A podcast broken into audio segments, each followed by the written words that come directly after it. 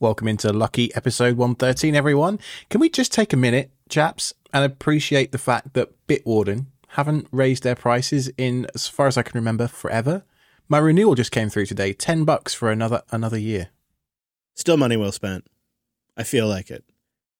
Uh, that's a 10 bucks I'd be happy to spend every year. Uh, you're right. Hmm.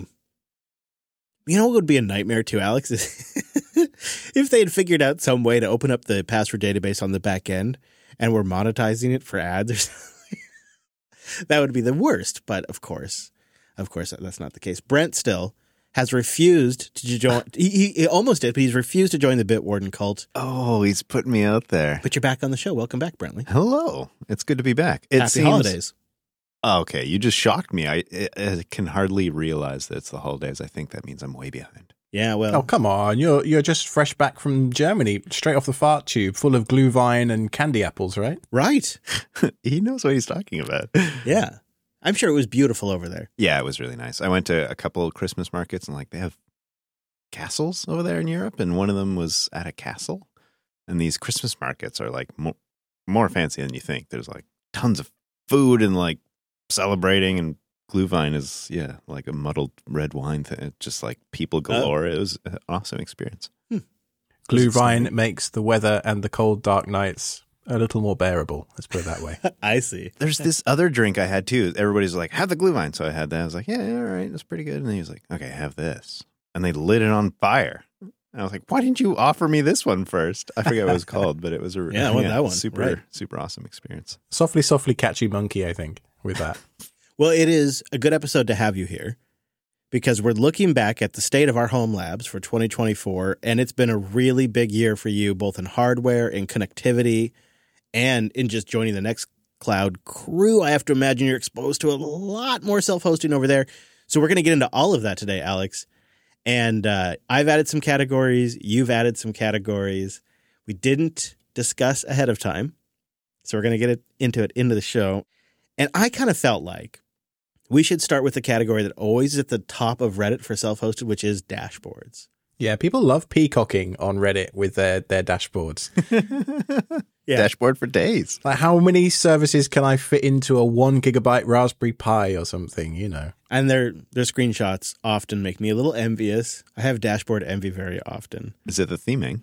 Uh, I, I think it's often the it's like the idea of I open up my browser and the vital information I need to know about my tasks, my calendar, the state of my system, whatever new media is available, whatever it might be, it's all on one screen, right? It's, it, it's like the my own version of MSN.com or whatever, right? Like I launch the browser and boom, there it all is, and it's fantastic. And boom, look at all this information, and pow, I've I've uh, seen everything, and I don't need to worry about it. I can go about my day. That's the beautiful idea, I think, of the dashboard. But you gents have played with dashboards for years now, I feel like. And so you must have a whole bunch of choices that you've been happy with in the past or found new ones. I I mean, I don't even have I haven't even started this journey, so I'm curious where I should launch in here. The trouble with dashboards is, in this household at least, I'm always adding or removing stuff, which means there's yet another thing to keep on top of and keep maintained. And so, you know, I build a dashboard and I spend a few a few weeks perfecting it and tweaking it. You know, I've tried all sorts. I've tried Heimdall, I've tried Flame, there's dozens, Homer, bunch of others. And then, you know, the entropy of maintaining my own self-hosted services and, and changing stuff means that I load up the dashboard one day and it's just completely broken. And then I think, do I want to spend half an hour fixing this right now? No, I don't. And then I never come back to it. And inevitably, the dashboard just ends up like every other dashboard attempt I've ever tried before. And it just ends up in the trash. That's exactly why I don't stick with dashboards. I change things around. I try new things. Maybe I do that more than folks that don't do a podcast. I don't know. But I kind of go the direction of um, not dashboards, but instead of having a dashboard, maybe I'll have Netdata on this machine. Yeah, I have SmokePing. I know Alex runs SmokePing. I have SmokePing running. I have, you know, I have information on my router. Like I, I kind of have different spots. It's a little more siloed, but if I want to know how something in particular is doing, I generally have data on that particular machine. You know what I mean, Alex? Yeah, there there is a difference between a dashboard, which is kind of like having a a nicely laid out desk with drawers that are properly organized and you can be like right this service lives on this machine over here is is in this category of document management and it, it's a very nice thing for the few, first few days where everything's all lined up perfectly Yeah, when you get your screenshot. yeah exactly but that's a, that's a different situation from going in and triaging stuff with like monitoring and stuff like that so i put under this this heading that my dashboard is actually Grafana, which I feed using Prometheus and InfluxDB underneath. And the reason I do that is just to get, you know, some basic trends. I, I, can look at the last 90 days of what my hard drive temperatures have been or what all the, you know, various sensors that I want to check, you know, disk space, and I can spot any trends and stuff like that. I don't look at it every day. I typically only load it up if I've been having issues. But I do have some alerts set in healthchecks.io for things like if backup replications fail and stuff like that. So I'm aware we're crossing over from dashboards into monitoring as a category, but I think it's more relevant for most self hosters, honestly. I could probably do with a bit more monitoring. Uh, I do have some basics and I'm not, I, I have not actually verified the alerting is working on those, but they should be emailing me if anything goes wrong. You know, there's no better monitoring system than trying to load up Jellyfin at 7 a.m. with your daughter in the bed and and trying to go to load Peppa Pig and it doesn't work, and then you realise that one of the switches in your basement froze last night and nothing oh. pinged you to tell you that everything was down. So, can I say that the the media playback failures are my absolute most frustrating kinds of failures? Is when when I get the dad Dad, it's not working. Or when I come in, I say, Why are you streaming that on Netflix? Well, I tried to play it on Plex or Jellyfin, or they don't, they don't, know. Ella is and it's three, not working. and she understands that the little buffering goes, Daddy, it's not working. Yep. she could. she's three and she gets it. So, uh, yeah. Anyway, what do you do for a dashboard, Brent? You think you've sort of said not much, but I didn't even realize that it would be useful for me. I mean, you guys know I've been building kind of a new storage system these days in the hopes of building a better home lab. It's been a disaster. Me, that's probably pretty accurate. A bit of a disaster the last few years with moving across the country and just like having bad internets and not really putting effort into it and stuff. But all that's feels like it's changed. So I'm building from the ground up. So really, you can just assume I'm doing nothing and that I'll take all your tips and tricks and implement them soon. so keep me up to date when you have new ideas because I want to try those first. As you build it, Brent, just think about as you as you create different like services or applications, think about this is important to me. This isn't important to me and keep a list of that. And then that could be where you build out a dashboard from just that list alone. Smart. That does sort of lead us nicely into the next category, then, which is backups. And Brent, I will start with you because mm. you and I, in a very recent self hosted, had a nice long chat about hard drives and storage and all that kind of thing. And as part of that, we talked a little bit about backups. So, what have you got going on there? Well, I've recently dove into Borg as kind of a backup situation. And I did because I couldn't get others like file system based backup solutions to work, which I was playing with, specifically Btrfs, like sending across the network. I am shocked that Btrfs caused you issues. Absolutely flawed. I still had a lot of fun doing it. So there's that. Oh, that's what matters, yeah. Uh, so I was just like, I'm leaving on a trip. I got to install something. So I'll try Borg uh, combined with Vorta. And that actually has been really nice for me in the last, I don't know, it's been like six or eight months since I've had that going. Um, and I've tried it from many different terrestrial locations, and it's worked very well for me. The issue I had recently is that uh, the backup system that we're building in the last one of the last self-hosted episodes, I had it burning disks, which was lovely, and uh, you know that takes many days because those hard drives I got were twenty terabyte hard drives. And I planned it, Alex. I was so excited about this. I was ready to make you proud.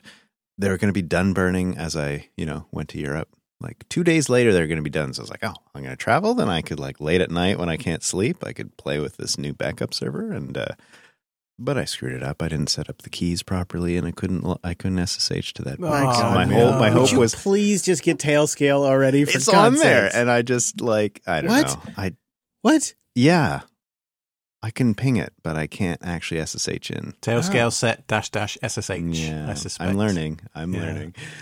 but because uh, my hope was like to continue doing these these Borg and Vorta backups, yeah. and I even like set them up locally so that they were in the right place. And okay. Everything. And uh, so I screwed that up. So test before you leave. Talk me through a little bit the architecture of what Borg is doing, because obviously you need an endpoint for the backups to land on. Yeah, Borg is really existing on the server. So it's kind of a server agent setup. So you Mhm. need it in both places, right? And I mean, I think I'm using it in the most simple of ways. So I create a Borg repo on the destination. Which is what? Ah, that's your question. It has been a few different things. Previous to this new build, it was that X220 laptop that I was running. Just to get it on some other machine, just to physically Just separate to physically separate it. The finest manifestation of a server is just another computer right there. Somebody else's computer, or maybe one of my computers. One of my old main computers. I love talking to you, Brent. I really do. Well, fortunately or unfortunately, I'm not too sure. Just around the time that you gave me that one liter PC, which is about the time I was building this new backup system, the that X220 would just like randomly shut off, you know, like a hard shut off. And uh, that thing's been running for years and years now. It turns out that the fan in it stopped working. You have these problems, Chris, with your uh, your stove. One of your stoves, Yeah. the fan problem. So I Yeah. need to replace the fan. Could be on it. cat hair. Um, You know, because really, my fan, you know, you know what? It's, it's the funniest thing, right? Is it's sensors. The sensors detect the fan drops be- below a certain RPM threshold, so like the thermal management system kicks in and shuts the system down. That, that's what my toaster was doing. That's exactly what's happening Yeah. here. And uh, I thought that's what was happening the first few times it happened, but I, you know, when you don't really have the time to look into it, sure enough, that's exactly what's happening. So that, I mean, that fan's been running for uh, way too long, so I probably just need to replace it. But and this it was this was timing. one of the backup destinations. It was the primary Okay. backup destination. Oh, the primary, yeah, and it's randomly turning off. not good. For Not good for- yeah, not good for file backups. systems. Not good for backups. No. So it's it's about fine time I move on to something a Yeah. little bit more robust. I think. Yeah. I do like Borg though. I think you've, you know, even if you go to like a totally different solution for where the data gets stored, you spent the time well learning Borg. I really hesitated actually because I wanted to do it more at the file system level, just for deduplication purposes. Like the file systems can do that these days, even across machines. So, uh, so I, have never known anybody that's had the problems you've had with Btrfs Send. Like literally. I know it's me. I, I know it's me. It's fine. You don't have to. all right. That's why I'm like, oh, I'm just having fun with it. Uh, everybody else will have more right. success. Okay. or m- teach me, wise one. Mm. I did hesitate though because I, I thought, yeah, I want to use I don't know more native technologies. Like Borg is battle tested, uh, but it comes from a bit of an older time when Yep. you know deduplication, doing it within Borg itself, made a lot of sense back then. But I gotta say, like since I've dove into it, I'm seeing Borg implemented in tons of places. It's as, like, everywhere, the yeah. default backup. So I'm feeling Resistance is useless or futile or something. I don't know. So maybe I made the right choice. I'm not sure. I think so. I think it's I think it's a good skill set to develop. What about you, Alex? What is your what is your situation with backups? oh, it's not been a good year for Alex's backups. I tell you what, it's been. Uh oh. I, I made a video about oh, my backups being a complete disaster. So the Synology box, I, I- I should have a really good system, right? Because I've talked about this on the show numerous times. I have my old UK server, which is in my mother-in-law's house. It has fiber internet in front of it, so it's got 500 down and 70 up or something. Like, It's the perfect backup server. However, it's you know it's in another country, and the hard drives slowly but surely got six, seven, eight year old hard drives. They started failing, which then meant the ZFS array errored out and failed completely. So I had Gary from Joe Ressington's network, who lives only five minutes down the road from my mother in law, funnily enough. I had my sister take four 14 terabyte hard drives with her back from here when she visited us for Halloween, then mail them in England across the country in a parcel Oh, to my my. mother in law's house. I'm feeling better about my situation. I know this is a network of volunteers that are making this possible. Yeah. and then and then Gary went to my mother-in-law's house and actually swapped the drives out for me. So thank you if you're listening, Gary. Thank you so much for that. Oh my goodness. the guy was a true professional, by the way. He, he Yeah. I asked him, "What do you want for payment?" and he said, "Beer." I mean, he was he got a he that was the uh, final mile. Well, I guess it's uh, the final kilometer over there. Yeah. Well, no, we use miles. It, I know The UK. It makes no sense. I don't understand it at all. England makes little sense, but Figure then it we do have bigger pints than the US does. So Yeah. you know, we do have Yeah. some things straight. That- that is an improvement. So, you know, the lesson I learned there is that really having a remote backup server that you completely self host that's not in a colo or some kind of data center that relies on other people's just kindness maybe isn't the best long term strategy, but I've doubled down and gone with it again anyway because I preceded those four 14 terabyte drives with data in my house before I sent them across the ocean on a, like a ZFS encrypted data set, of course. And then I just did a ZFS import on that server in the UK and the, they just came straight up. It was actually kind of amazing. Beautiful. Beautiful. And then I just changed the ZFS send endpoint with Syncoid uh, from uh, the SSH host in my house that I did the replication over to the SSH endpoint over Tailscale.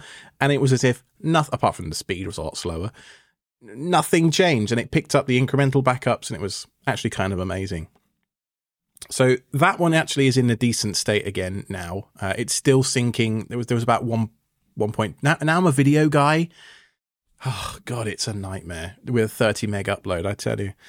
But the other one was a Synology at my mum's house, which kind of completely the bed this year for numerous reasons. First of all, I was using AutoRestic with MinIO as my S3 target backend, running in a container and to do that, I was doing Mac VLAN to doing some custom stuff on the Synology side rather than just doing sort of traditional Synology GUI based container stuff. So, first of all, MinIO changed their schema for how they store data and didn't really give people a good migration path other than spin up another MinIO alongside it and just re replicate the data. And I'm like, I'm sorry, I don't have a spare 10 terabytes just knocking about on, on the same system. So, I ended up having to after a, a balked DSM update, ended up having to completely wipe that box, like completely. I tried the paperclip trick in the back of it that one listener wrote in. Yeah, so that box is actually completely empty right now, which is kind of alarming. And so frustrating because it kind of feels like it touches on this this topic that we've been orbiting around recently about these devices that have this abstracted away management UI. And when it breaks and goes sideways, you're left troubleshooting and managing that environment and not the actual problem, which I know it is not a good description again of why I didn't go with Proxmox, but why I didn't go with Proxmox and why I didn't go with TrueNAS and why I probably won't go with OPNsense. Yeah, OPNsense I agree with for I actually kind of I, I mean I I like OPNsense as a project, but I actually kind of hate it too because it's I always go on about how much I dislike GUIs and click, Right. click point I and get it, though. thing. Yeah, I get it though. I also really think it's a great project and totally understand why people would want to use it. So Mhm. Absolutely. So if I if this was a, a Facebook status, my relationship status with backups right now would be it's complicated.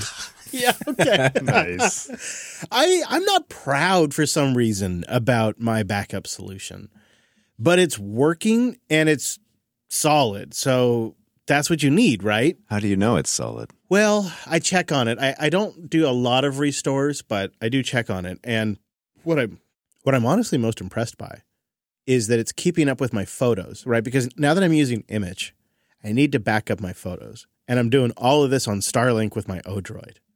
So my Odroid is responsible for all of this now. And I I was a little worried that between backing up my application data backing up the data in my Nextcloud, backing up my configs, backing up my pictures. I was just a little worried that Starlink wouldn't be able to get that all up before it was time for me to get up and start using the internet. But so far it has. And I've been using Duplicati. I'm still using Duplicati and it's been working really well for me. And I'm not super proud of it, but it, it has been. And I've been using Storj, S T O R J, for my photos because it's ridiculously cheap. I don't recommend it because it just feels like it's going to go away because cheap storage always does. But I've been using it for a year so far. And then my application configs, uh, my Docker composes, you know, like your uh, configuration files, home directory type stuff, that's been going up on Google Drive now for a couple of years. I do an AES 256 local encryption first before it goes up. And then it, it does a 50 meg chunk. It 50 meg chunks everything and sends it up on Google Drive.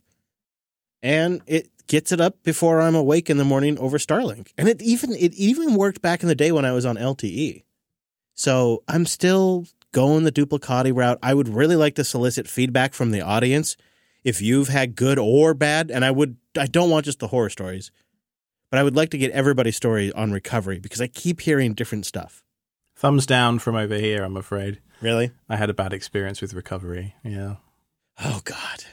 You mentioned that you were kind of embarrassed for running Yeah. Duplicati. What, where does that feeling well come from? because i've gotten i've gotten stories like alex like it just like i, I i've heard the the i go to recover and i couldn't recover or i had to go through all of these hoops to even get to the data in the first place and it was a ton of work From my perspective, I would say that's pretty much what you hear of any backup system because, you know, when things go wrong, people yeah are vocal about it, I guess. yeah that could be Um, that's what i'm i mean i i don't know because you can't just like pull down the tar files join them all together and extract them and get the data right it doesn't i guess it doesn't work like that That's part of my problem with all of these, like, I don't know, more elegant backup systems, I'll call them, or like they feel like database style backup systems. The file based ones, yeah. Yeah, it where they're chunking things is like you get a ton of nice features doing that, but you also get this abstraction that you're talking about, where if the backup system itself breaks for some reason, then then then you're in a bad place for sure. Which is where the two in three two one probably comes in handy. Two different types of media, huh? Uh, honestly, I if I had the means, this is sounds silly, but I, I can't get past the idea that the best solution would be identical tape drives, one here and one in the RV, and every morning when I come to the studio, I just swap tapes at different locations. It's like the president can't fly on the same plane as the vice president, though. You can't carry them both in the car at the same time. yeah, that's true. But every time I go through this and I look at the amount of storage I really need to back up everything, we're talking 30 terabytes. I just, I keep coming back to tapes. Yeah. I just, I'm not going to spend the time to learn like what tape drive is the right, the right tape technology, and then try to find like some used tape drive. And then where do you put it in the? in yeah. the- and- yeah. and How does it connect? This Like, is I- coming from a guy with a dot matrix printer in his garage, ladies and gentlemen. Dot Matrix is awesome. All right, document management, Nextcloud. yeah, Nextcloud. paperless NGX. Ah, yeah. You've been on that for a while now. I, I do have to give that a go. That's my miss of the year, I think, is paperless engine. I'm going to write that down right now. Wait a second. I asked you about this about a month ago, and you said you had a hard time with it, and you weren't recommending it anymore. Oh, see, I've been doing just really quick recap. When I say Nextcloud, is I've I've got a ScanBot on my phone. I scan to PDF and I send to Nextcloud. That's my system. I still use Nextcloud for like long-term cold storage, but uh, NGX is for things like so. I have different categories. I guess it's a comp. I was trying to make this fast because I'm aware this is going to be a, like a four-hour-long episode if we don't. But Hey, I gotta sleep soon. So the short version is paperless NGX is for bills and things that come through the door, typically in the mail that I just want to quickly scan. And then I use Nextcloud as long-term cold storage that I actually, you know, want to curate and care about like scans of passports and, you know, titles for vehicles and all that kind of stuff, you know. All right, I will give that a go this year. I'm going to try that. All right, let's keep moving quick though. Um, contacts, calendar, Alex. Oh, can I look at the can I just not answer this one because I use Google for everything. Who's embarrassed now? Oh my gosh, drama, Yeah. drama. uh, Brent, Nextcloud. yeah, Yeah, I mean, yeah. for six years now. Yeah, since uh, last November. So I have passed a year. So I'm about 13 months as, as Nextcloud and Davex, of course. Yeah, they pair so well. All right, now I don't have an answer for this. I uh, I don't do this part, but invoicing, Invoice Ninja. It is Yes. fabulous. fantastic. I'm a bit embarrassed about this one. Alex has tried to move me to Invoice Ninja three times now. He even sent me a database that of an instance he set up at his place for me to use for a while. But I'm using something called Invoice Plane, which no one's heard of because, well, it's a just enough solution. It's not ninja enough, is it not? Everybody keeps using nin- the ninja in the name. Yeah, so, that's 'cause it's know, not good. Everybody can use it. Yeah. But I've used this thing for 10 years. Like it's changed iterations and names and Okay, stuff. all right, so that's it's got some longevity. Okay, Same database and everything. that's what you want from. That's exactly what you want from an app like that. Okay, Yeah. networking gear. I uh, generic HP switches. They're old gigabit switches, but they get the job done. And then we've been given a couple of quick switches, quick uh, switches, fiber switches, uh, but uh, they're not in production yet. Alex. Primary reason I added this one to the doc was because in the spring I made the jump from completely unmanaged gigabit copper everywhere in the building to fiber. I ran fiber through the walls and switched to be basically a UniFi fanboy in the spring this year. Yeah, and it does work good. I like it. I like I like the results you got. You say that, but the Peppa Pig incident that I referenced was because one of the PoE switches in my basement locked up at 5 a.m. the other day. Oh right. And so, I, you know, my favorite thing in the world is to wake up and then my network's just completely broken. Just get right into troubleshooting stuff not working and That's the best thing in the world. and when it's a switch issue, it's real obvious when it's a switch issue. Yeah, super obvious. I was stood in the in the basement in front of my comms rack, which you've probably all seen in a video now. And I'm like, okay, so I can't SSH to this box, but I can SSH to that one. and then no. the lights on the front of this switch are on, but hang on, they're not blinking. Why are they not? And it took me a good 20 minutes to figure out it was the switch because when is it ever the switch? It's yeah, exactly, exactly. Uh, on that kind of level, though, cameras. Any changes there this year? slowly, slowly, but surely weaning myself off of the Wyze cam sauce. Yeah, Going uh, still blue iris, still going pretty strong. I, I flirted with the Frigate a couple of times this year, and then ended up sending the uh, the Coral device that I had to a, a buddy. Um, so I'm still on the blue iris train. PoE cams. I've replaced a couple of Wyze cams just this week actually with some extra PoE cams, and yeah, works really well. I think 2024. I'm probably going to do something with my cameras. Probably a, a pretty big change. Uh, what I do right now is I have Shinobi on a Pi that I fire up from time to time, and then I shut down when I want recordings. And I was weaning myself off the Wyze cameras until they came out with the pan and tilt with auto tracking. So I have the pan and tilt on the dash, and like I can auto track when people come up to the RV or dr- deliver packages.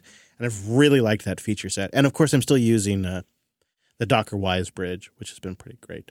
What about DNS and DHCP and all that kind of stuff though? Have you made any changes there this year? Year three for Pi-hole for me. Nothing too fancy there. Could see a Nix router in 2024, but not a lock. Uh, Pi-hole's just worked. Yeah, me too. N- Nix as a router seems like the most obvious, perfect use case for Nix possible. So why Yeah. have neither of us done it yet? Time? I, I I agree because it's like the it's the perfect solution for everything that you want declared, and yet you want something that has nice cutting edge features you can update real quick and smooth, and you know has pretty solid rollbacks. It does seem perfect, Alex. So it, it seems like a foregone conclusion that one of us will do it in 2024, but no plans currently. This year, I've sent Alex two different projects, NixOS project based projects that do this, but he hasn't bitten yet. Oh, I have started. Ooh. In my lab, my home lab, I do have a VM somewhere Oh, that's exciting. with packet forwarding and like all that kind of stuff in mind. But it's it's really I got distracted trying to flakify it, and that can be that can be that can be difficult. no, you don't say. I think I have the perfect hardware waiting upstairs. It's an ARM device, but it's got dual gigabit NICs. Ready to go. Oh, man. Yeah, that does sound pretty good.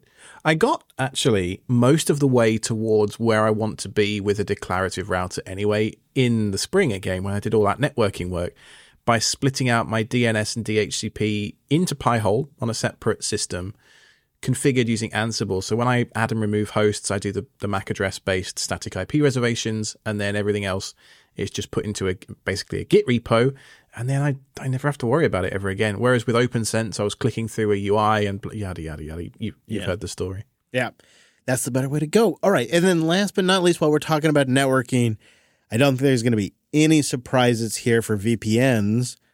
Tailscale. It really started in last November for me, but for the first couple of months of using Tailscale, I just used it like a VPN. And I, I didn't really think of it much beyond, hey, now I can get to my home stuff and my work stuff real easy, even though my home stuff's like got double carrier grade NAT. Like, hey, this is great. And then it wasn't until probably about January that I started redoing the way I network and and realizing that Tailscale was not just a VPN solution, but it was really now I had my own flat network that I could have services on that were available wherever I went on every device. And then I just started rethinking everything and I eventually shut down all my inbound ports on my firewalls and I kind of just live on my tailnet now. It it this was a I mean 2023 was the year I really just was like, "Oh. Oh, this is more than a VPN. This is a game changer." I have a question around that uh, with when it comes to stability. Have you seen any like downtime Not or anything? once. Really? Not once. Nada. Impressive. No. Okay. And man, I have I mean, I say this in the ad read, so sorry, but like it's true. Like I have been on AT&T and then 3 minutes later I'll move to Verizon and then a minute later I'll move to Starlink and then I'll and then maybe like that's not working so I'll try campground Wi-Fi and I'm still staying connected to all my different Tailscale devices while I'm doing all that. It's just pff, I don't know, magic. But Alex, I imagine you're probably using something else. I liked it so much, I got a job there. So Yeah. that probably tells you everything you need to know. Tailscale.com slash self-hosted. Head on over there to try it for free on 100 devices and three users. Yeah, I'm talking 100 devices and up to three users for as long as you want. It's not a limited time thing. And Tailscale is something that's really special. It's changed my networking game. You can think of it as programmable networking software that's private and secure by default, connecting your machines all over the world on one flat mesh network protected by WireGuard.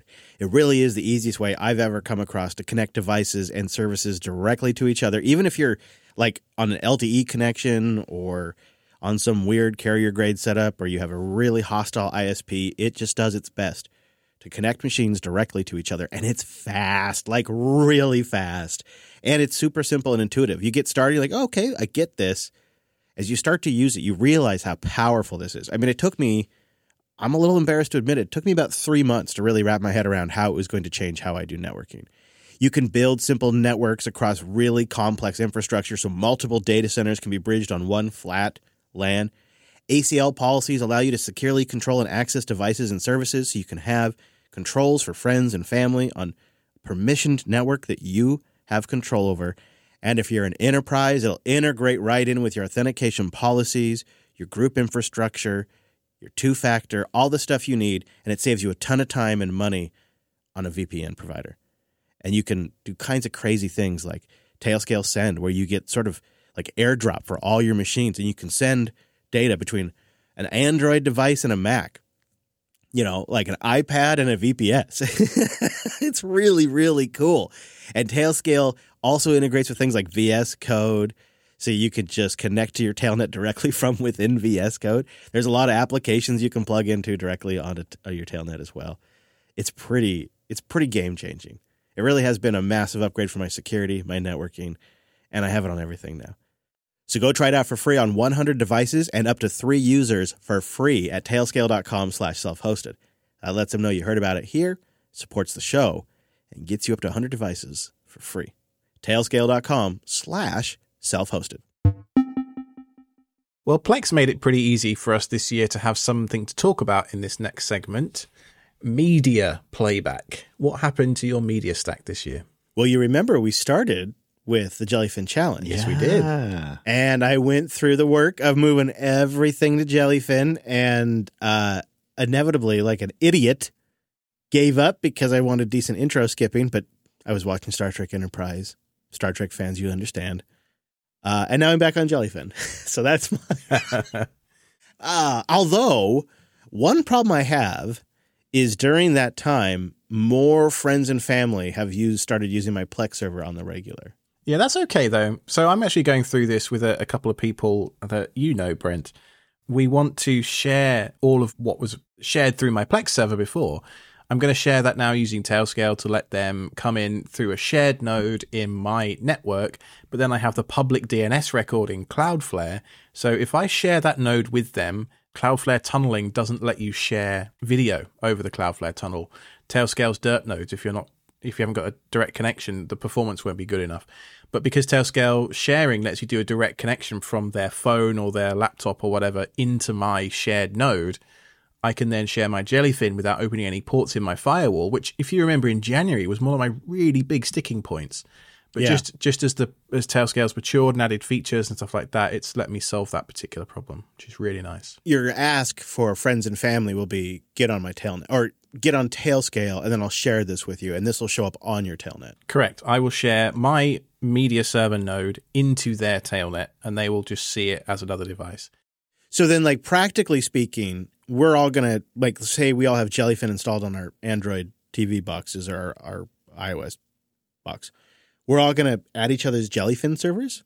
Yeah, you could do. Yeah, I would. Yeah, I would because you guys got good stuff. But It's so much nicer in Plex. Well, it is, but you you sell your soul to the devil, and Yeah. as we've seen, you know, it's uh, Well, and and Alex, the problem is just having the server online with content on it is now the vulnerability. yeah. So even just yeah, that's the problem is having a Plex server that's connected to a Plex account that is indexing what's on there. To that end, I removed all video content from my Plex this week. It's gone. Like I've I've actually pulled the cord. It's done. So just audiobooks? Just audiobooks and music. Yeah. Uh-huh. Yeah. Hmm. Okay. Wife loves, if you want to listen to the reasons why, episode 89, my wife loves Prologue, and that speaks Plex. If uh, the developer for Prologue is listening, it's a long shot, but if you were to add support for Jellyfin, that would make me a very happy husband indeed. I think I'd make a contribution or whatever. Like yes. Yeah, A couple of users over here for sure. yeah. Can I ask you though, are you still using the NVIDIA Shield? Uh, I, I think as long as I've known you, maybe you've been an NVIDIA Shield user. Yeah, we even did a dedicated episode on how we both ended up at the. Yeah. I mean, you've you've di- diverged a little bit with the Apple TV, I still have one in production. but my original Shield, which I purchased in December 2015, eight years ago, is still in production. I still use it every single day. It still gets updates, and it just works every time. I cannot believe it still works, but I love it so much. You don't ever have the problem where it's just off and you like have to like unplug it and plug it back in. I think that's happened three or four times in eight years. I can kind of cope with that. Okay. Okay. I have that every six months or so. Hmm. It's not great. Well, the one thing that I did feel obliged to actually dig into and tinker with this year, in particular with the NVIDIA Shield, was the launcher situation. Yes. Yes. You remember they brought their Google TV ad infested crap. Remember, I see it every time I turn my TV on in my bedroom. Yes. Okay. Yeah. yeah. Well, there is an app called Projectivy, Pro- Projectivy, Projectivy launcher. There'll be a link in the show notes, which allows you to completely remove all of the ads and set it as your default launcher because it's Android. You can do whatever you like. That's wonderful. That's nice. Okay. Thank you. So I haven't seen a single ad in my Nvidia Shield now for six months, and it's been glorious. I will say, uh, I do feel slightly vindicated in my choice to switch out to Apple TV in several locations. Uh, the Apple TV remains an extremely well performant device. Apple TV OS has seen some fantastic updates, and in Apple TV OS 17, Tailscale arrived, and now I have my Apple TV on my Tailnet, and Infuse, which has nothing to do with Apple but is an Apple TV app, has gone from strength to strength. I mean, just absolute fantastic Dolby Digital support for surround sound, playback that is just absolutely pristine, fast, excellent, local, beautiful. So I, I really like the Apple TV. And as much as I hate to give Apple that money, I still think it is, compared to the NVIDIA TV, a better box. You don't have to worry about launcher bull crap. And if you do subscribe to all the Apple crap, like I do because I got kids, then you get the arcade. And then there's a bunch of those games, like a bunch of those games that you can play on the Apple TV like it's a console. And many of them are family friendly. And so we have a controller now paired to the Apple TV. And in fact, one of Brent's favorite games uh, was discovered via the Apple TV. It's true. It's well, it's, it still remains one of my favorites. Yeah. He messaged me the other night, like, "Hey, what's that game I was playing on the Apple TV I gotta at your tell house?" someone about it. you know, I'm just, it, I I just think it's a really nice, very competitive i- i- device. Except what is for the on press. game? Are you going to keep me waiting? What's the game? Oh, it, it- Alto's Odyssey, and the beautiful thing about Alto's Odyssey, if you think you get the second one with the purple icon, you can put it in Zen mode, and so the crashes don't matter, and you can That's just keep on skating. Yeah, okay. they do have a, a decent version for Android. So, what about you, Brent? What's your media situation? Uh, include your brother's laptop in that question. For me personally, I think most of the media that I'm consuming is actually coming from each of you. Uh, so this whole you know Plex shakeup thing, uh, I guess I'll It's have no to learn a new Brent. skill Yeah. or two. Brent's gonna get Tailscale.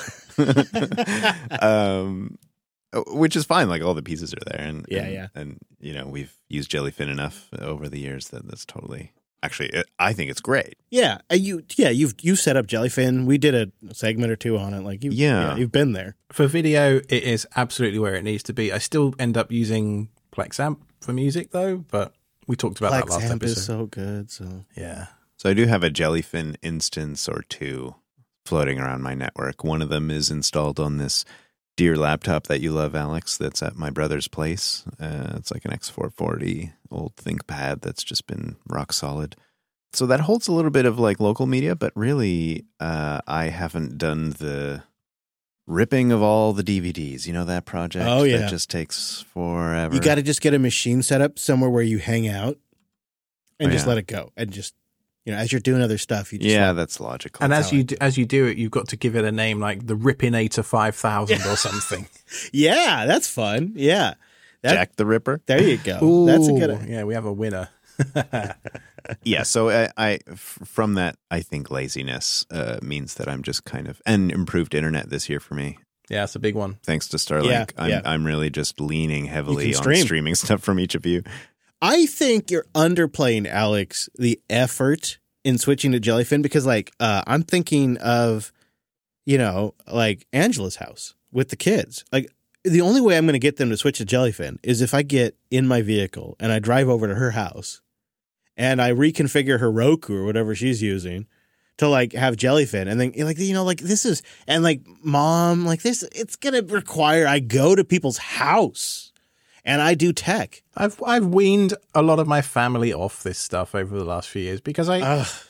I love my family, but the texts of why is this down? Why is that down? Like at three a.m.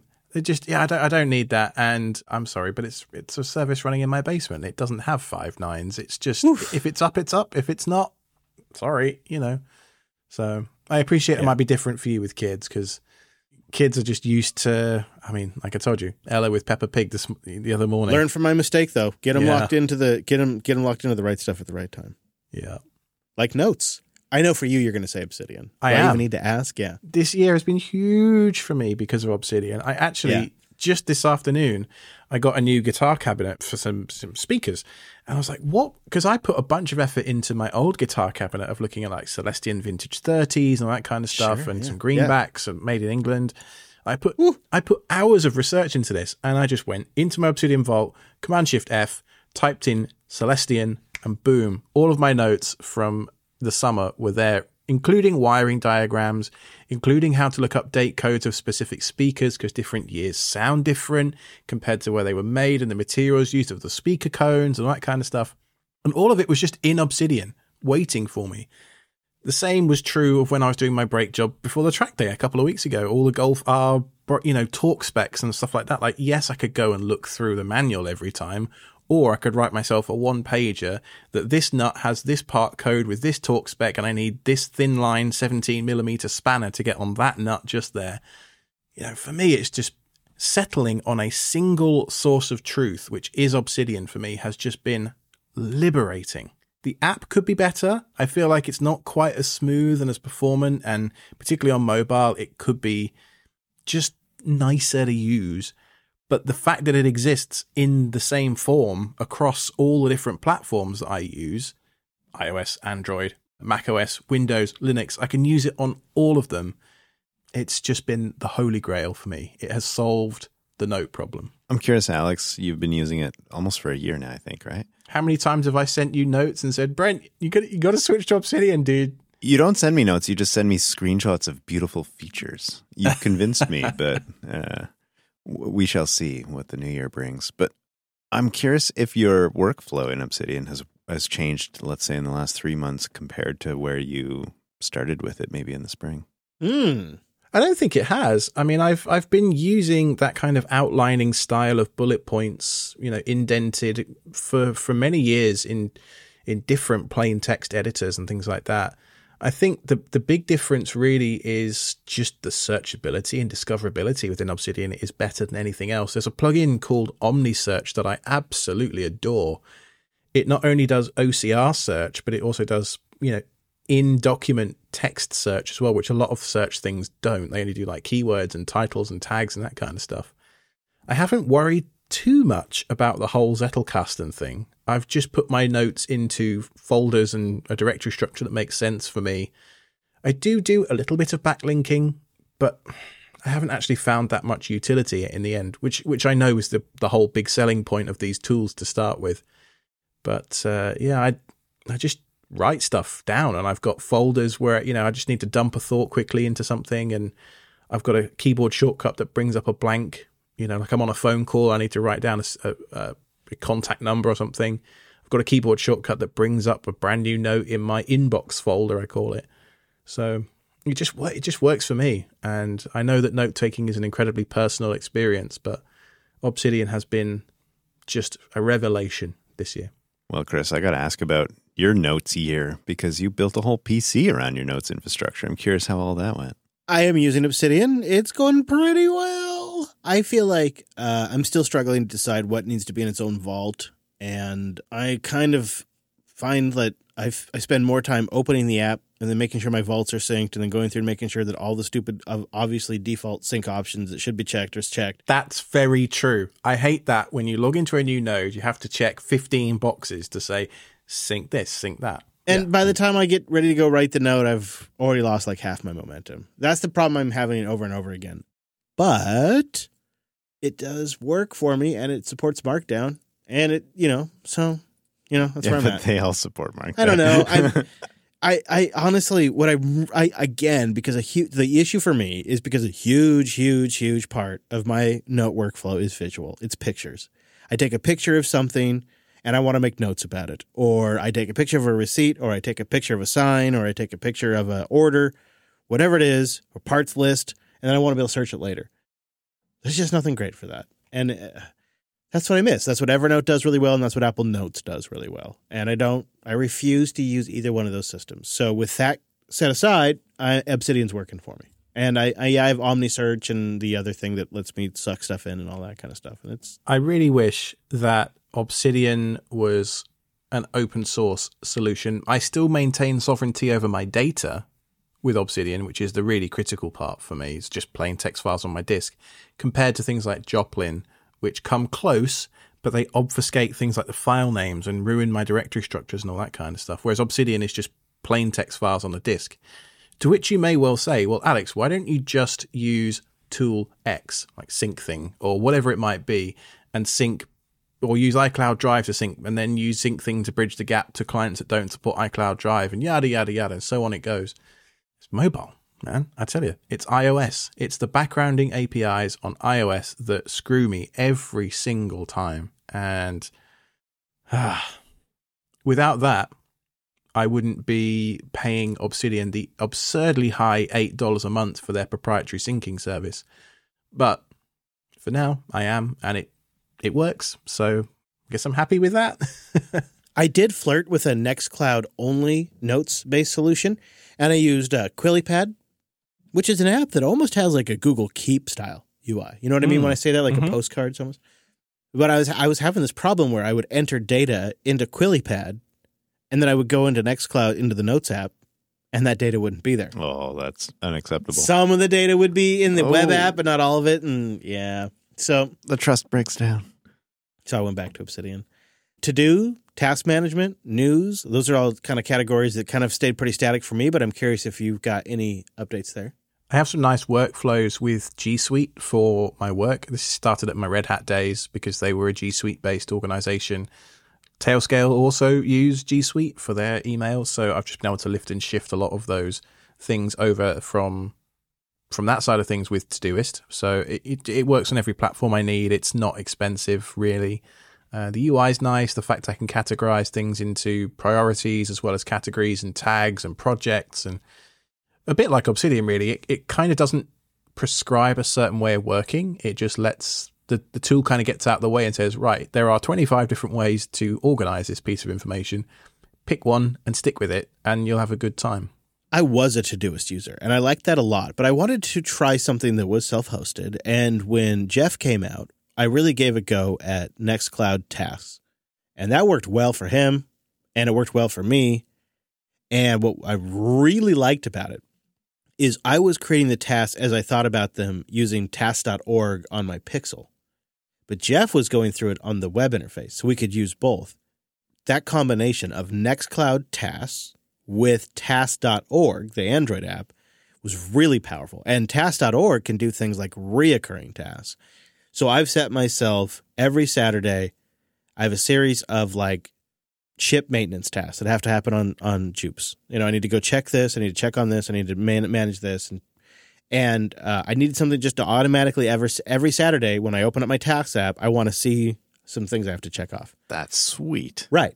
Now, Nextcloud Tasks itself doesn't offer that functionality yet, but Tasks.org syncing does. So I, I use the web UI, the nice big with my big keyboard and all of that, to enter in all my tasks using the Nextcloud interface. And then I open up Tasks.org on the phone. It's all synced down, and I then I can just change them to recurring right there on the phone. Works great for me. That's it's just a nice little combo. But if that wasn't my setup, Todoist I think would be my go-to just because of the API, the general integrations, all of that's really nice. But Brent, what are you using for task management besides paper? I know you use a lot of paper. It's true. You've caught me doing the paper thing. Yeah, I think I need an upgrade in this area. I did flirt with exactly the solution you mentioned with Jeff because when I was here and Jeff was like just cruising through that task list, it looked really sexy actually. I was looking over his shoulder. I was like, that looks really nice, especially dark mode and everything. I know, and he's adding notes and context colors and, too. yeah, and yeah. and so I think I um, the problem for me is actually not the apps because it sounds like they're there, and certainly with Nextcloud being the center of my ecosystem, like everything's already in place. Uh, I think I just need an upgrade, you know, in, in my discipline matrix or something. maybe maybe an extra day in the week to to. Oh, can we? Yeah, please, please, yeah. please. Okay, I got to talk server OSs. Not a lot of surprise from me. So, what about you, Alex? Anything interesting happen with you in server realms? No, not really. I still run No. Proxmox almost everywhere in my house, and VPS land, it's Ubuntu 2204. I do have designs on switching out some of the more appliance nodes, particularly the VPSs, to Nix and having, you know, remote builders and all that kind of stuff figured out. Still a bit of learning for me to do there before I can do that reliably. But that's what I'm hoping I'll do in 2024 anyway. I'm curious, Alex. When you say Nix, do you mean like using the Nix package manager on these, you know, like Ubuntu, for instance, or do you mean more NixOS completely as the the entire operating system? I think if you're going to go Nix on Linux, you may as well just go all in. Yeah. Yeah. I am so happy with my Odroid at home running NixOS. We're going NixOS everywhere as I can. I tell you what, the OBS machine this year, NixOS. How's that been? Great. In fact, fun. For the first time ever, the OBS machine isn't this sacred cow that we can't touch. Right. It's always been this delicate, precious thing that you don't change anything on. And now, after the show, sometimes after we shut everything down and we've had we've we've had some food, Wes and I are like, you want to try switching X Y Z out? You guys. Like, what if we just move the whole thing over to Wayland and Pipewire and uh, just see if it works? And Plasma 6. Let's try Plasma 6 too. And if it doesn't, it's just one entry in Grub and we go back and everything's fine. You can completely break your production system, one of your most critical systems. You can experiment, you can test, you can try, you can develop, you can destroy, and then you can be like, all right, good time. All right, roll back. That's so powerful. It is massive. It's massive for us. And so there was a moment where I was going on the road and we had to switch from Wayland back to X11. And we're like, well, what if this breaks something? Oh, we'll just roll back. Yeah, no big deal. Yeah, it's it's it's been huge for production systems, and so it's been the it's been the year of Nix for me.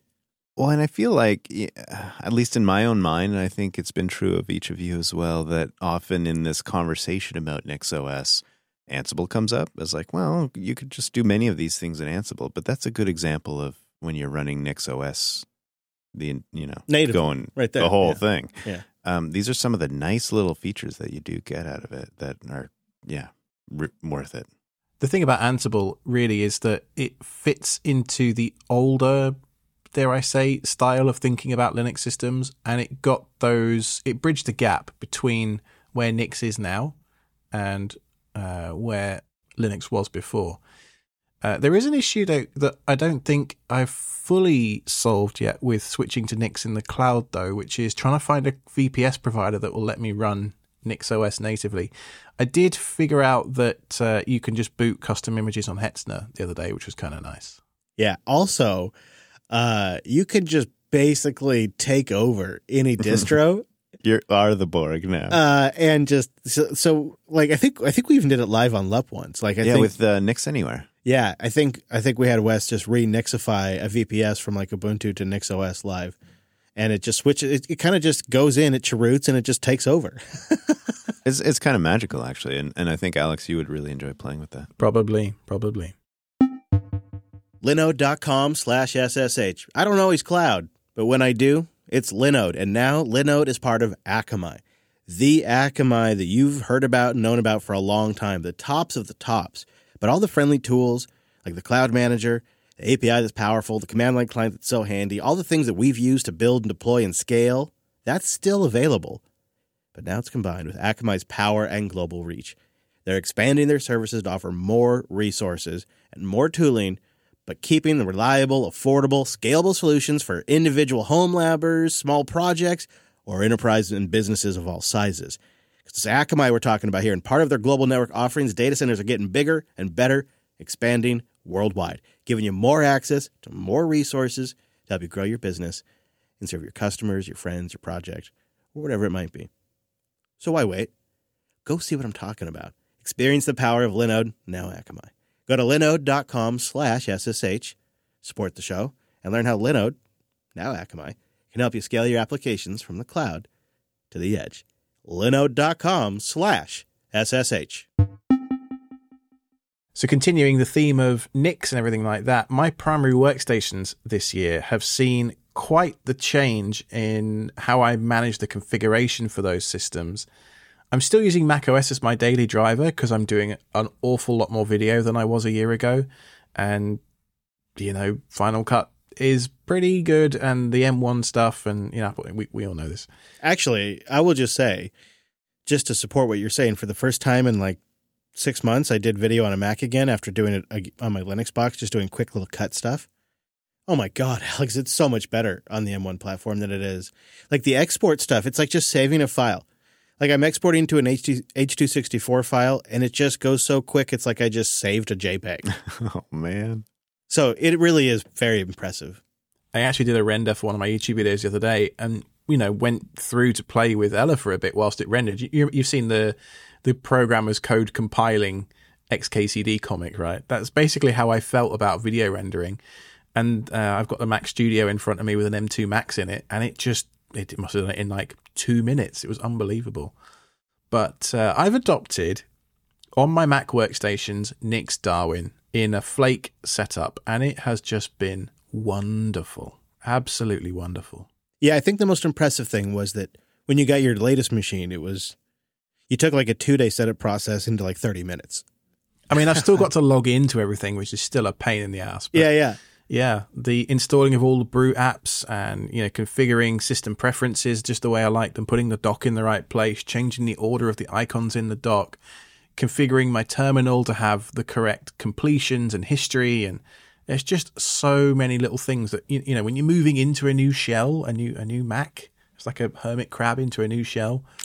It takes you a good week or two typically to, and I think I've cut that down to maybe a day or two. That is impressive. Uh, you mentioned Brew in there. Uh, isn't there quite an overlap between those two um, package managers? I'm curious why you're sticking with Brew for certain things. I don't know why. That's just how you do it, isn't it?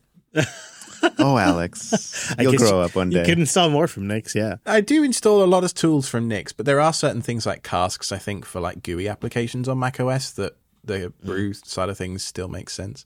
I don't have a ton of brew stuff, but please, if you're in the audience and you care about such things, go and look at my Nix config repo, repo on GitHub, Ironic Badger Nix config, uh, and tell me what I'm doing wrong. I'm, oh, I'd love to know because I'm I'm just in sponge mode with Nix right now. Nothing really interesting from me, workstation wise. Uh, NixOS everywhere. The only thing that's really changed for me is I went from Plasma last year to GNOME this year because 44 and 45 I was just really interested in. So uh, that's kind of it for me. And then Asahi Linux on the M1 Max that is also GNOME. That's been pretty great. And then I got one Mac machine right here that's been really nice too for some Mac stuff. So nothing too strange there. So let's move on to more of the back end stuff What about reverse proxy? I wanted to put this one in specifically because I had a bit of a switcheroo this year. Started the year with Traefik and actually ended up back on Nginx. How come? Yeah, nothing too dramatic there. When I switched to NixOS and started working with Wes on it, we came across some ways to just easily use, just pull an Nginx and just define everything right there in a very simple to understand way. And I thought I could understand the entire setup and it could fit in in one terminal window. And I thought, well, let's just go with that. And it's worked for me and I haven't needed to change. That's just the thing, isn't it? If it's working, don't touch it. But so Traefik's really nice because you define it in the same place as you define the application's uh, configuration if you're using Docker in it anyway in, in the compose file. But I, as part of that whole network reshuffle in the spring, threw up a Caddy LXC system, and I have been absolutely loving the simplicity of Caddy files for the last six, eight, nine months, whatever it's been. Uh, just a few lines, like three or four lines of config per service. Okay, it doesn't live alongside the service itself, but it does mean that non Dockerized services, things like Blue Iris and my Proxmox front ends and yada yada yada, all now go through this one caddy instance on the LAN, and it's it's great, honestly. Any interesting things changing in your container setup? I play. I'd begun the year playing around with Podman. I also played around with the Podman Docker Compose compatibility, and ended up sticking with Docker. Well, we had a bit of a scare with Docker in the middle of the year, didn't we? Yep. If you remember, we we did a special lup on it, I think. Yeah, uh, and remember the ridiculous with the whole. It was an account switcheroo, switcheroo with the payment stuff, but also there was some namespace potential poaching that was going to happen. Yeah, Docker kind of walked it back a bit. They did. So it was the whole rate limiting situation, I think, if if I recall. But no, I'm still sticking at the moment with Docker Engine, whatever whatever you call it, Docker and Docker Compose, running through my Ansible generator. I, I wrote that as I was emigrating, and I've been here five years now. So I guess I'm going strong into year six using that system. Good. You know, if it works, especially for that kind of stuff, keep it.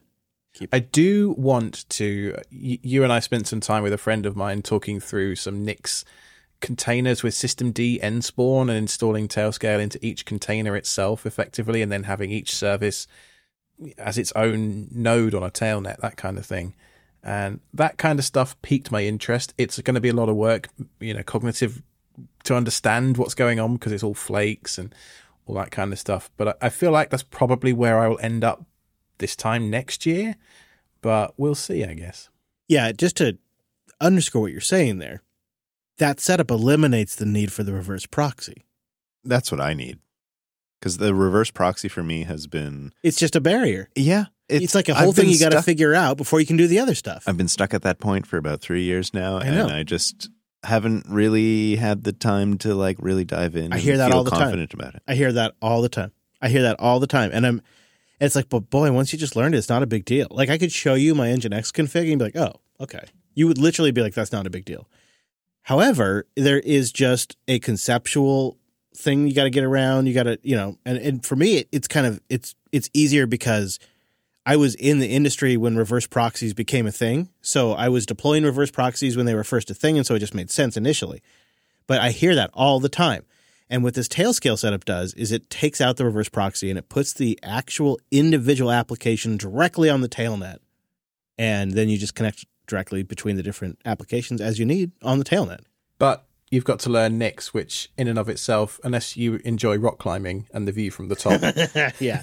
the, yeah. the learning curve for that, I would argue, is a lot steeper than just learning reverse proxy. But well, one consideration I always have with network stuff, especially when I'm learning it as I'm implementing it, is just a security consideration. So that's a big part of, I think, why I've hesitated. It's like I um, don't feel that comfortable with my own skill set at doing it well and right to protect myself. So, uh, but let's talk about file systems for a moment, uh, because this I think is the area where we probably diverge the most. I don't disagree with you necessarily, but in terms of actual implementation, we probably just disagree the most.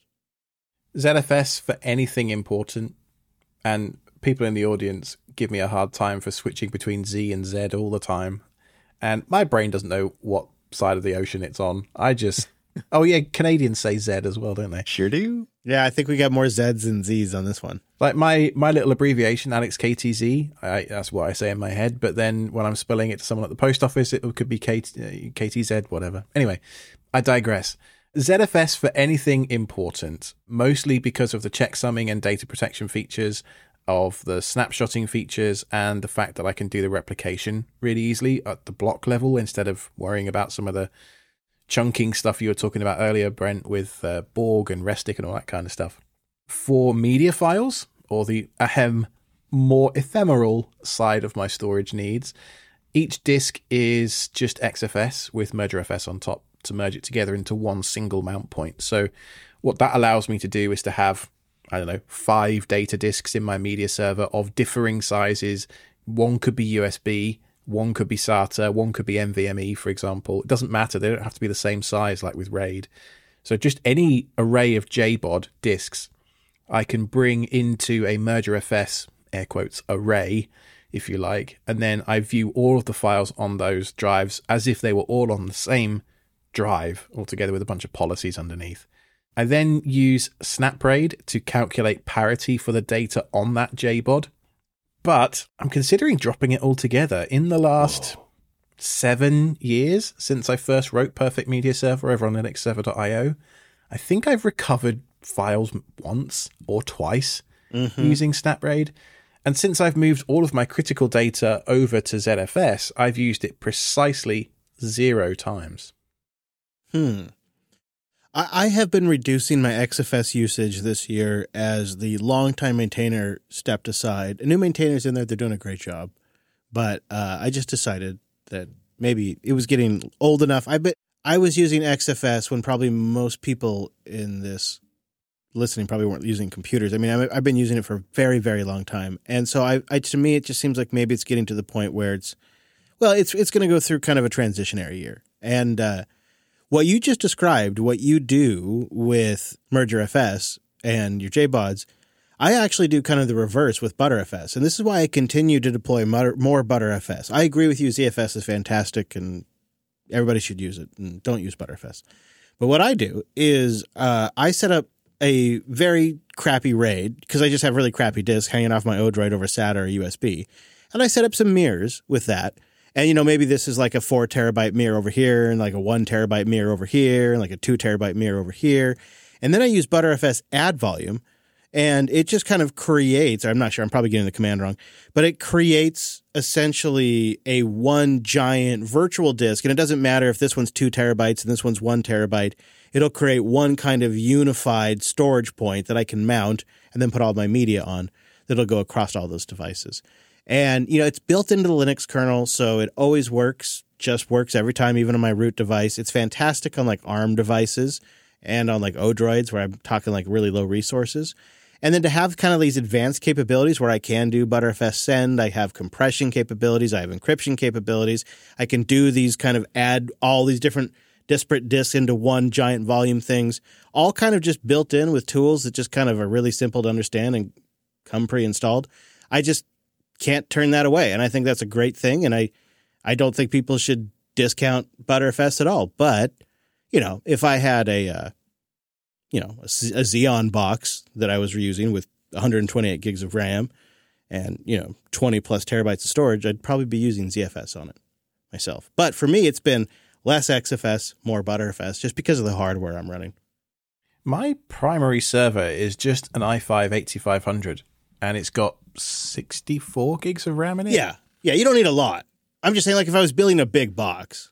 Right. But then you're also speaking to the guy who was spending most of his afternoon looking at EPYC Rome based CPUs and wanting to upgrade zone. his uh, HL15 CPU. So uh, let's go. You know, I, you know, what I will say though is that one of the really nice things about Butter versus ZFS is that it's built into the Linux kernel. You know, I, I've kind of largely sidestepped that being an issue by running exclusively Proxmox everywhere because they bake that in thanks to Ubuntu having the courage to ship ZFS as part of their distribution.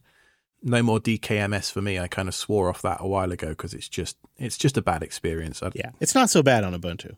And then NixOS also now it's it's it's just a couple of lines and you've got you've got it too. It's, so it's basically baked in.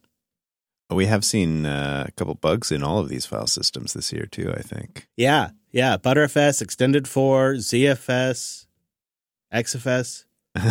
they all had. They all kind of had some bad bugs this year.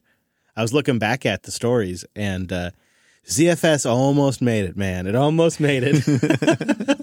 but then they they had some data corruption errors. Now, what are you doing home automation hardware wise, Alex? I know you've moved things around a little bit. I imagine it's all Home Assistant still. Still Home Assistant. There'll be the surprise to absolutely nobody in the audience. ding, ding, ding. Yes, the home automation category is Home Assistant for both of us. surprise. I found this year real joy in switching my Zigbee controller. We've we've documented it in the show several times that I, I kind of wasn't super sold on Zigbee over the years. And I switched to one built by a chap called TubesZB. There you go. I used Z that time. See, it's interchangeable in my brain, audience. Stop giving me a hard time, please. The TubesZB Zigbee controller is powered over Ethernet. It has a little radio in it, so it can live in the house where it makes the most sense for the device to physically live. And then it connects back to Home Assistant over Ethernet as a serial device over Ethernet.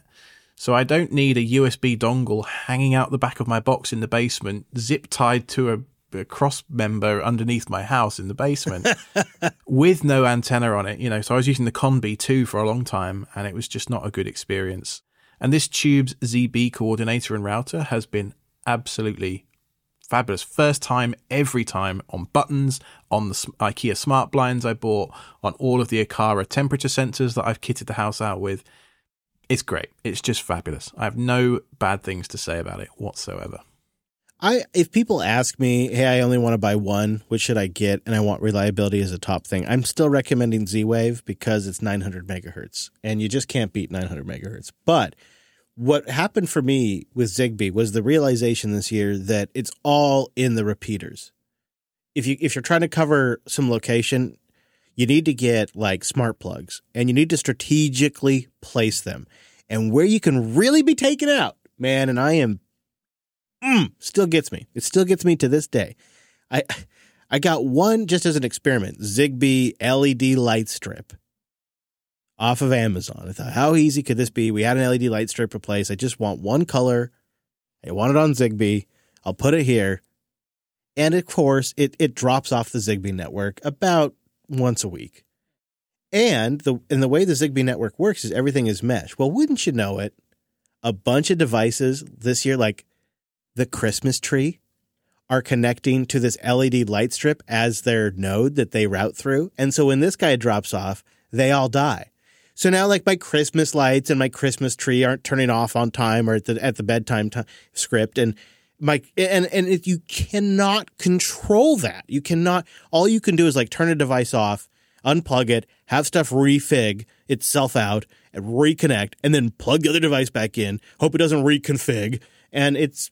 I find that to be very frustrating with Zigbee, but getting powerful repeaters that are a good option for for nodes to connect to, I think is the best as far as I know. Let me know otherwise. As far as I know, it's it's it's the best solution to this.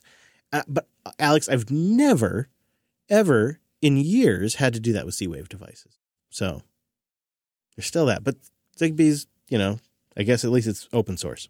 What about you, Brent? Do you have any home automation desires for? Well, do you have any changes over the last year or desires for next?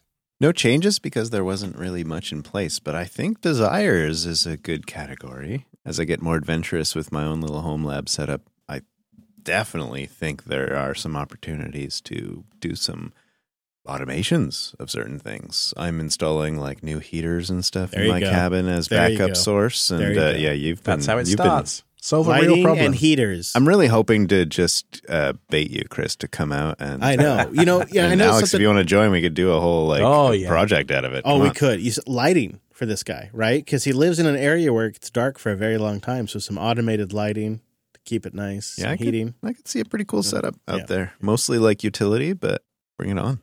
Okay, so our final category, the honorable mentions category. I just have really a really quick one. This one just is obvious. It's the uh, the ESP32 platform.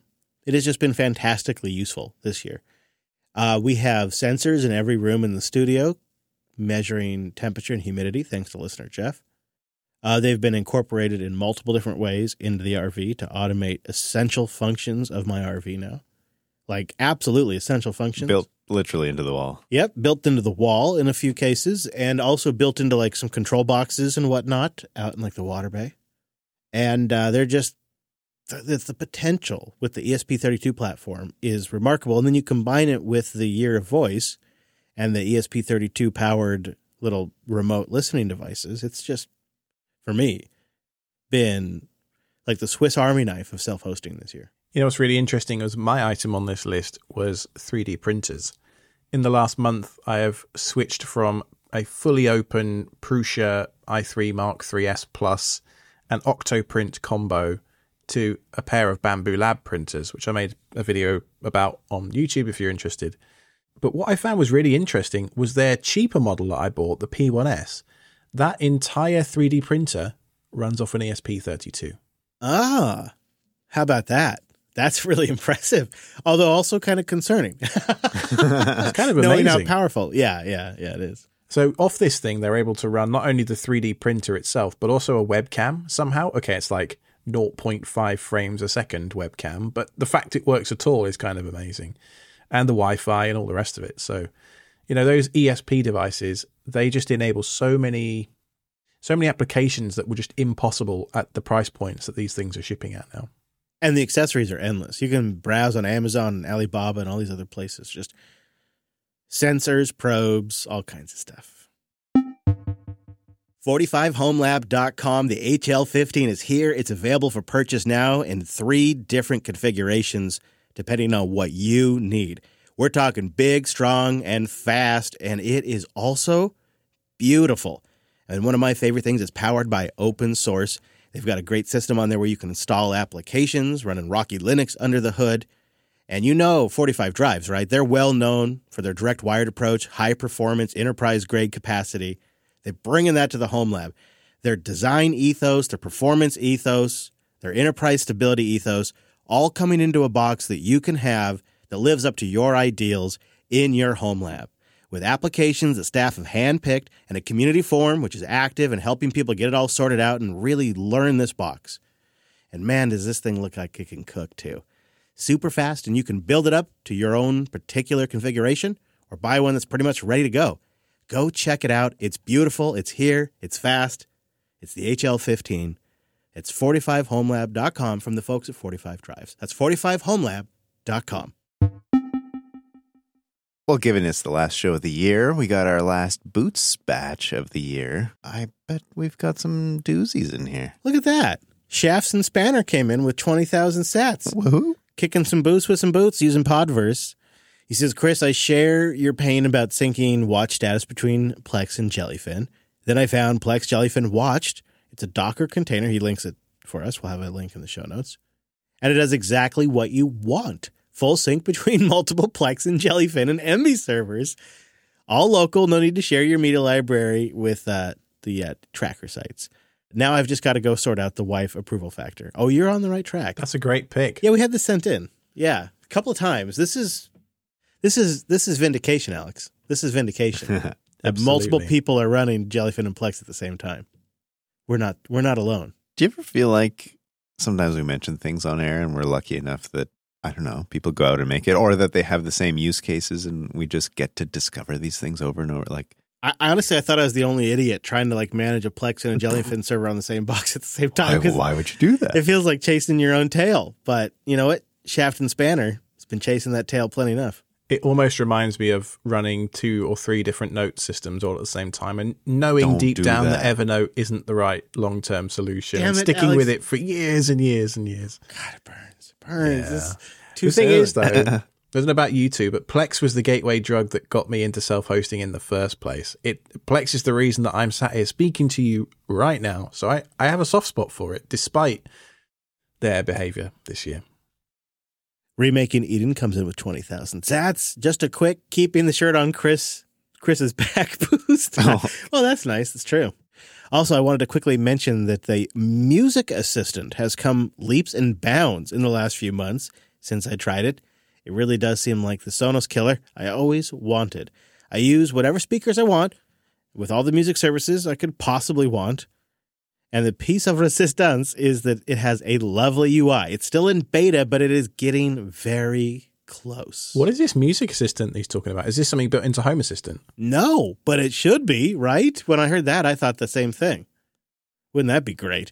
But no, um, I don't think it's officially built in, but it is. It's just you know, it's like a plugin or an add-on or whatever for Home Assistant, I believe. Cool. Yeah, I actually dug out an old Chromecast audio that I found in the bottom of a box to power my garage speakers this week. So uh, I would love some better way from i because casting from iOS doesn't allow you to put it as part of an AirPlay group, and I just want the whole house. Sometimes when you're tidying out like the whole house, you just want the whole house pumping with the same tunes. Sometimes, you know. Yeah.